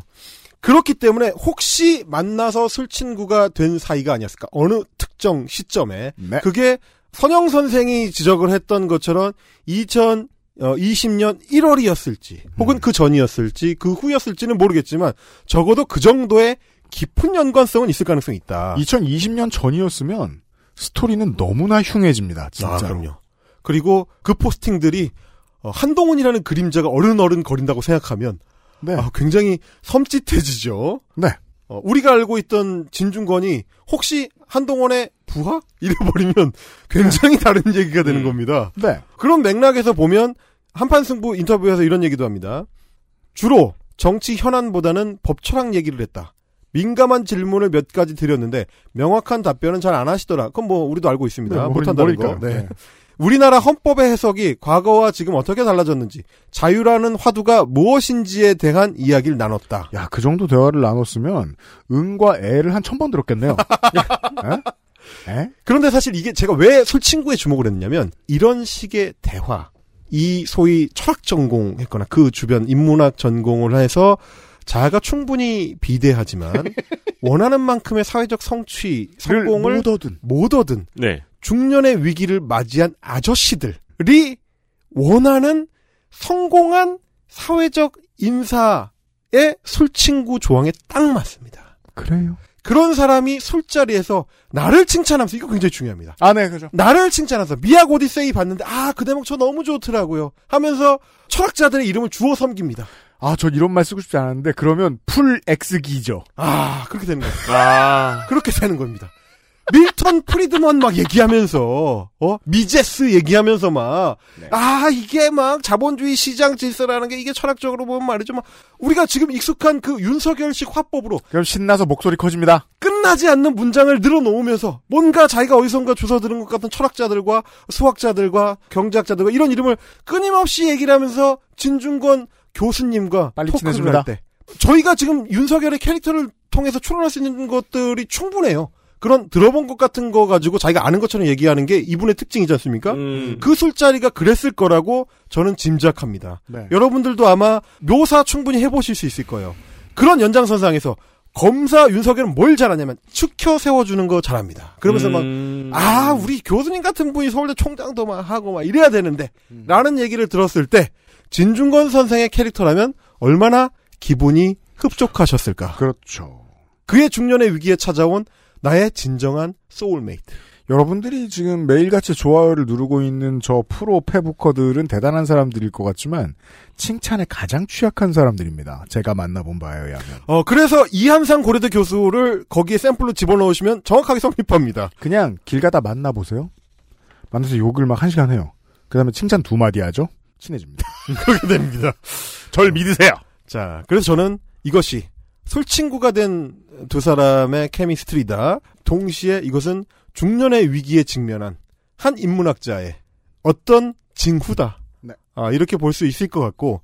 그러나 본인이 아무리 오래 묵은 정치적 복수의 대상이 있다고 하더라도 네. 그것이 이제 소위 말하는 86세대 정치인이라는 실체화를 통해서 자신이 얻지 못한 정치적 성취 혹은 에, 국가 경영에 참여할 수 있는 기회 이런 걸 가진 사람일지라도 그 사람이 아무리 밉더라도 그런 미움을 가진 공통 분모자들이 윤석열 주변에 파리떼처럼 모여들지라도 네. 진중권까지 그랬어야 하느냐 그 파리떼 중에 한 명이 되었어야 하느냐 라는 걸 그래도 2000년대 초반에 그들을 어, 선배로 여겼던 한 사람으로서 2000년대 kid의 심정으로 정말 너무 안타깝고 네. 그런 동시에 드라마 MBC 드라마 제오공화국 네. 장태완 수경사령관의 마음이 되었다. 그렇게까지 살벌해요? 어, 아 저는 이제 머리통 날려버리겠다 그 심정까지는 아닌데 네. 그 앞 심정 안타까운 심경. 아, 그렇죠. 전화 통화를 하면서 수경 사령관이 장태완 사령관이 했었던 그 말. 아니 선배님은 왜 남의 부대에 와 계십니까? 음. 그렇죠. 아니 형님은 또 왜 거기서 그러고 계십니까? 요거. 왜냐면 그 형님들이 계속 튀어나와요. 그렇죠. 어? 장태환 수경사령관도 그랬었지 않습니까? 전화해가지고, 야, 장세동이 받고, 하는데 갑자기, 저, 저, 딴 놈들이 자꾸 받잖아요. 그렇죠. 어, 받으면서, 야, 장태환이 너 일로 와서 너 나랑 얘기 좀 해. 이러니까. 그러면 수경사령관 입장에서는, 아니, 형님은 또 왜 거기 계십니까? 지금 그러고 있거든요. 참여연대 출신의 누구, 어, 민변 출신의 누구, 옛날에 나랑 같이 뭐 이런저런 얘기했었던 누구, 자꾸 거기서 튀어나오니까 제가 지금 그 심경입니다. 선배님은 또 왜 거기 가시 계십니까? 그렇죠. 이런 심경. 어, 이런 심경을 느끼는 동시에. 다만 진중권 씨에게는 하나의 질문이 더 있죠. 거기 가 계시면서 왜 안 가 계신 줄 아십니까? 아, 형 목소리 다 들리는데 왜 그래? 뒤에 있지, 뒤에 있지, 어. 지금. 어, 형 목소리 평범해 보여? 다 들려. 이런 상황인데. 영통 걸어봐. 어. 하여간, 이래서, 이 안타까운 심경이 동시에, 아, 정치 비평가로서의 저의 또 다른 자아는 이해찬 전 대표를 떠올립니다. 그의 대선 잠원. 그죠. 짤방으로 유명한 그 대선 잠원. 음. 대선 때는 멀쩡한 사람도 정신이 약간 간다. 그렇습니다. 그 뜻있는 네티즌들께서 말이에요. 진중권 씨의 페북 아카이브를 잘 좀 정리해 보시면 미시사를 이해하는데 대한민국을 이해하는데 정치를 이해하는데 큰 도움이 될 거라고 생각합니다. 그 우리 청취자분들도 뭐 다양한 정치적 지향을 가지고 계신 분들이 많은데 실제로 정치에 뜻이 있으신 분들에게는 제가 이렇게 만류를 하고 싶은 게 아니 정치를 하는 건 아주 중요합니다. 하셔야 돼요 반드시. 다만 정치를 해서 일가를 이루는 건요. 뭐 한 운삼 능력삼 처세사쯤 됩니다. 그래서 내가 아무리 뛰어나고 똑똑한 사람이라도 얼마든지 못 올라가요. 어, 그쵸. 그걸 물 흐르듯 받아들일 줄 아는 사람이 어른 같습니다. 가면 또 가는 거고 그 다음 life가 있어서 또 그러니까 무슨 survivor처럼 그 다음 life가 생겨서 또 뜻을 펼칠 기회가 있으면 좋은 거고 그렇죠. 안 되면 뽕나무 800그루로 돌아가는 겁니다. 그 준비가 모두 돼 있어야 그 숲에서 좋은 정치인이 나옵니다. 문사들도 마찬가지고 언론인들도 마찬가지입니다. 내 그릇에서 저는 그렇게 믿어요. 어떤 나라의 중요한 일을 하는 사람들도 보통 자기 그릇 충분히 오버했습니다. 우리들도 다 마찬가지일 겁니다. 그렇게 받아들이지 않으면 분노에 먹혀서 이렇게 살아요. 그런 것 같아요. 되게 그 저희가 이제 원고를 쭉 넘기다가 이 책 같은 원고를 맨 마지막 장을 본 다음에 한 권이죠, 한 권. 네, 음. 다시 첫 장으로 돌아왔잖아요. 네. 그 대쪽 같은 양반 이름이 보이네요. 정규재? 예. 이게 처음 2주의 시작에서 정규재의 이름을 들었을 때와 네. 지금 이 이름 석자를 볼 때의 느낌이 너무 다르네요. 어, 정규재랑 훨씬 친해진 기분이죠. 어, 그러니까요. 가슴이 웅장해지고 네. 아, 네. 저, 저 정도는 존중받을 수 있다 그런 생각이 들고 그러니까 말입니다. 그 요즘 자꾸 제가 그 헬마우스 코너 진행하기 힘든 이유가 헬마우스가 점점 더 많이 방송에 나가고 있기 때문이잖아요. 네. 그 방송 PD들하고 작가들이 헬마우스를 좋아하는 이유가 있습니다. 준비를 잘하니까. 유능하니까. 음. 아이고. 방송 호흡법도 알고, 방송으로 말하는 법도 알고, 방송에서 저 데이터를 준비하는 법도 압니다. 그 뜨죠? 한계가 있을 거예요. 어느 순간 안 부르는 때가 올 거예요. 네. 그때 분노하죠? 그럼 맛이 가기 시작할 거예요. 그게 20년 뒤가 되면 이제 계보상 이제 조갑제 진중권 헬마우스 이렇게 가능하다. 진짜 놀라운 건 뭔지 압니까? 그래서 제가 2000년대 초반에 진중권 선생의 그 여러 난사 중에서 지금도 그 숙명적인 잠언으로 삼고 있는 것 중에 하나가 그때는 정치인의 한정에서 얘기했지만 정치인이 제대로 자기 소신을 지키려면 별도의 직업이 필요하다. 아, 이 얘기를 했었거든요. 네. 그리고 많은 어, 소위 이제 그 미디어에 참여하는 사람들이 비슷한 마음을 품게 됐을 건데 저도 마찬가지입니다. 음. 어, 이게 직업이긴 하지만 동시에 이게 아니어도 먹고 살 수 있는 수단을 구축하기 위해서 끊임없이 노력하는 건 진중권 선배님 덕분이다. 그렇습니다. 님 덕분에 저는 20년 뒤에 님이 안 되기 위해서 노력하고 있다는 걸 말씀을 드리고 싶습니다.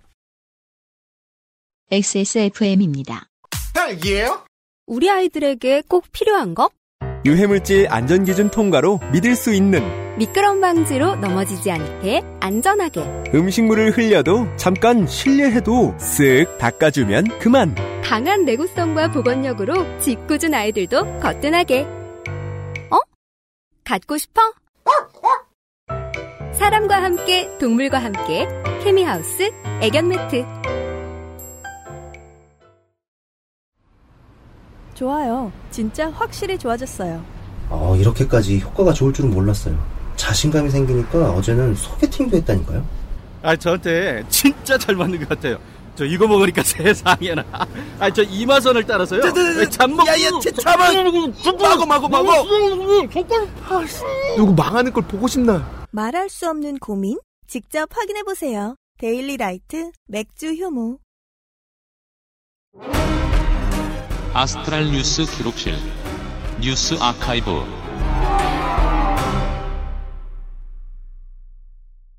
잠깐 끊고 들어와서 뉴스 아카이브를 진행하겠습니다. 아, 그래요? 네. 작년 일입니다. 2021년 1월 8일. 중대재해기업처벌법이 국회를 통과했습니다.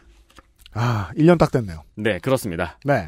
고 김영균 씨 사망 사건, 태안 화력 발전소 사건에 대한 재판 결과를 전달 드리면서 저희가 언급드린 적이 있습니다. 음.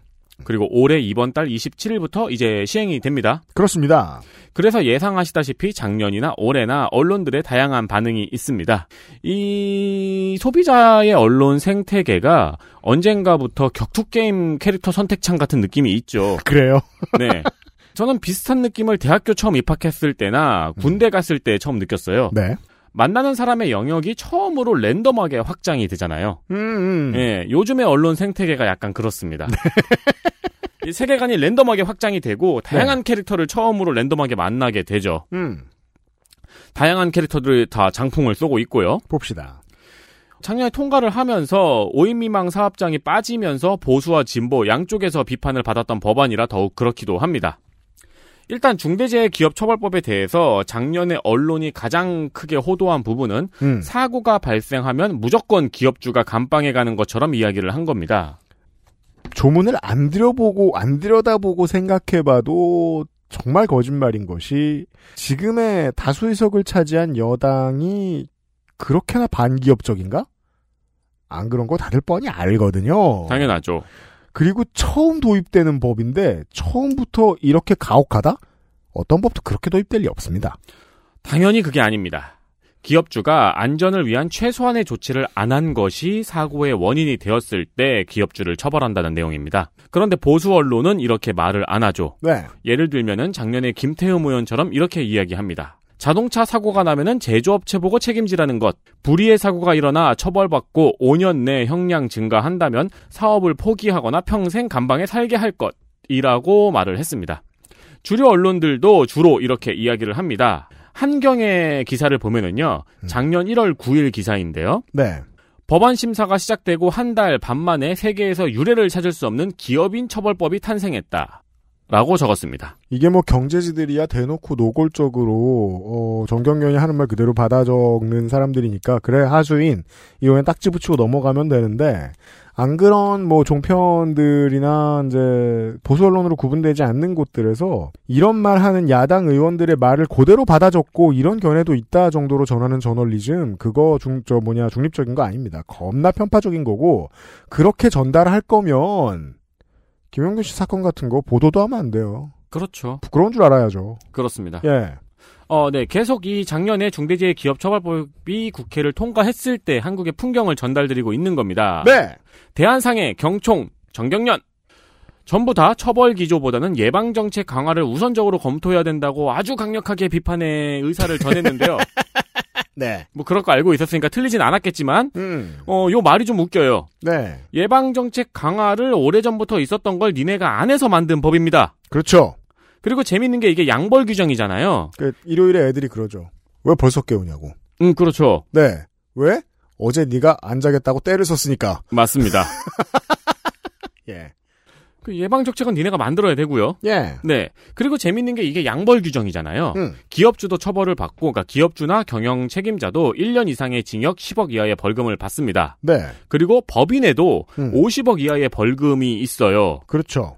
우리나라 경제를 걱정할 거면은 음. 기업주는 감옥에 들어가라고 두고 법인에 가해지는 벌금이 과하다고 이야기를 해야죠. 그렇죠. 돈 걱정을 해야죠. 그럼요.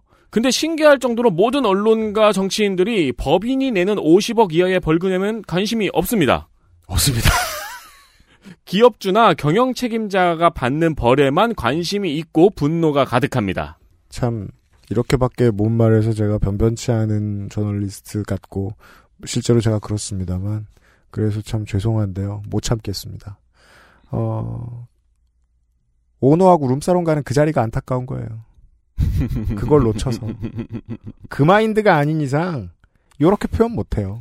그렇죠. 그러니까 이거는 어 여당 정치인들 보라고 내놓는 기사가 아니에요. 네. 주인님 보라고. 그렇죠. 네. 충성. 그렇습니다. 보세요. 저 이렇게 반발했어요. 네. 그리고 나서 또 미천이 떨어져가지고 한다는 소리가 이겁니다. 이제 올해의 기사를 살펴볼까요? 올해 1월 3일 조선일보의 기사. 기업 45% 중대재해법이 고용의 걸림돌. 그리고 나서 또 한다는 소리는 중대재해법은 기업의 의무와 책임만 강조할 뿐 근로자의 안전수칙 준수 의무에 대해서는 언급이 없다라고 하고 있습니다. 네. 그걸 만들라고 만든 법입니다. 그렇죠. 그리고 이들이 호도하는 것처럼 저도 한번 호도해 본다면은 음.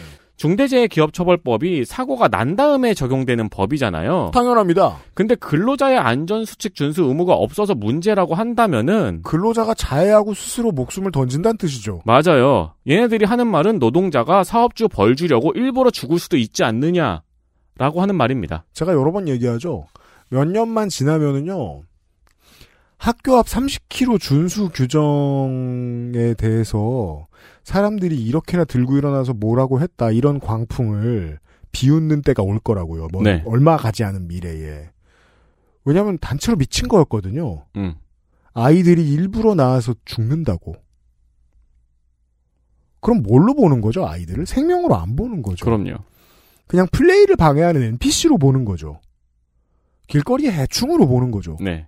그리고 그걸 떳떳하게 말하는 거죠.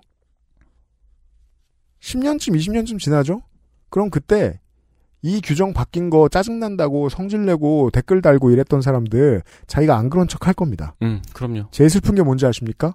그 사람들을 따뜻하게 품어야 된다는 겁니다. 저라도 그렇게 할 겁니다. 실제 세상에선. 하지만 정말 짜증납니다. 네. 자, 이게 벌써 몇 년 전이야? 24년 전 얘기입니다. 네, 1998년 1월 5일입니다. 와, 24년 지났어! 금모으기 운동이 시작됐습니다. 어, 그때 느낌이 어떻게 묘했냐면요.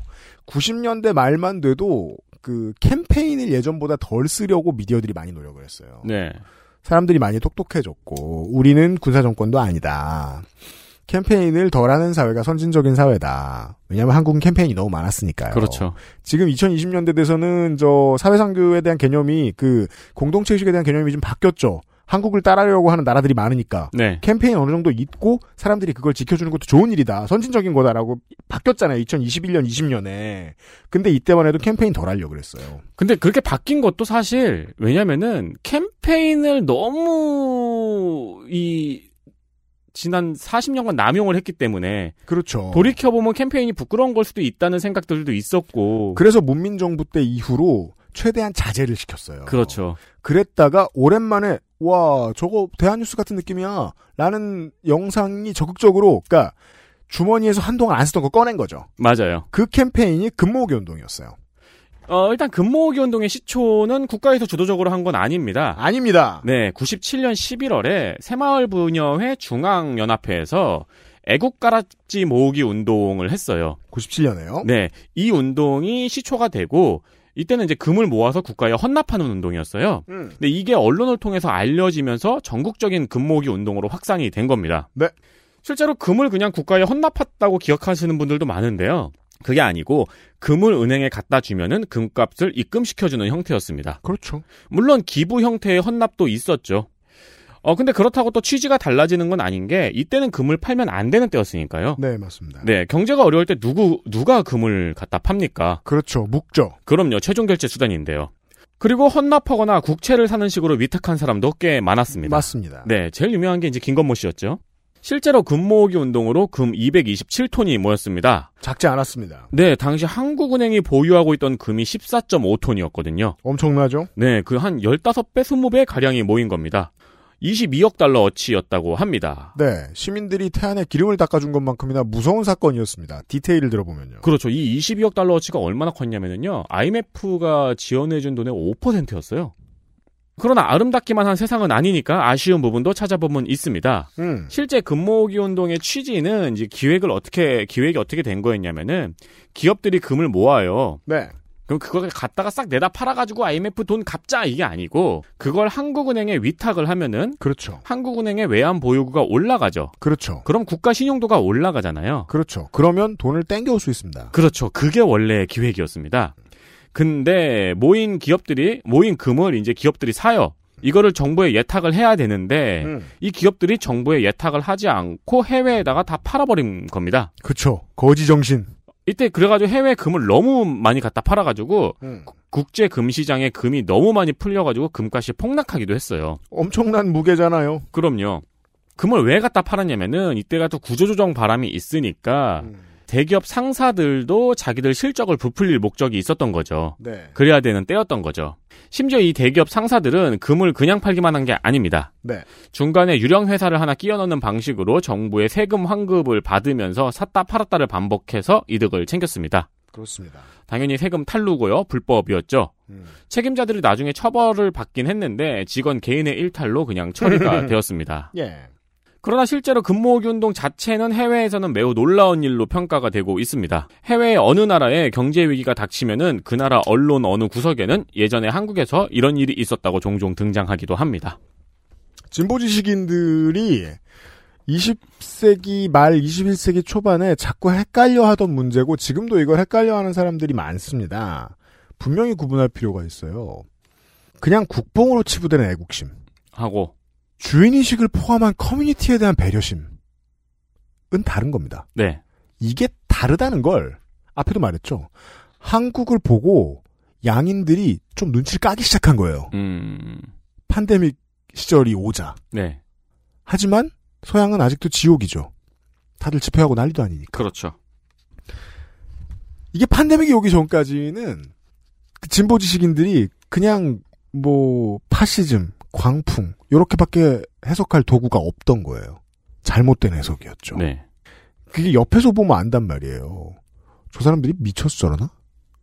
보통 하기 힘든 일인데 다 같이 하면 20명 중에 한 명 미쳐 있겠죠. 그렇죠. 그럼 나머지 19명도 똑같이 미친 사람 취급하는 게 지식인으로서 옳은 분식, 분석일까? 20대 초반이었어요, 저는. 그렇지 않은 것 같은 거예요. 근데 저도 그게 뭔지 모르겠는 거예요. 대학 처음 들어왔으니까. 그래서 그땐 생각했죠. 야, 진짜 등 따숩고 배부르게 해주고 대학 보내놨더니 굳이 저런 소리나 하고 앉았구나, 저놈들이. 음.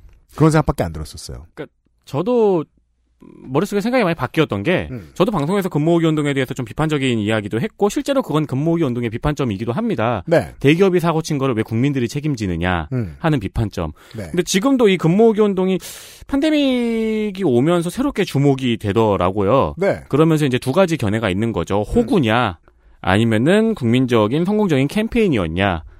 그러니까 이 근무호기 운동을 국채보상 운동에 비유를 하느냐, 평화의 댐에 비유를 하느냐의 차이 같은 게 있는 거죠. 그렇죠. 이걸 평화의 댐으로 보는 게 뭐랄까요? 어, 수동적인 해석 같이 느껴진다는 거예요. 네. 실제로 지금 86세대 정치인들에게 반감을 가지고 있는 진중권 얘기 하루 종일 했습니다만 86세대 정치인들에게 반감을 가지고 있는 내가 그 자리에 갔어야 해 라고 생각하고 있는 옛날 진보 지식인들이 그런 수동적인 해석을 너무 즐기거든요.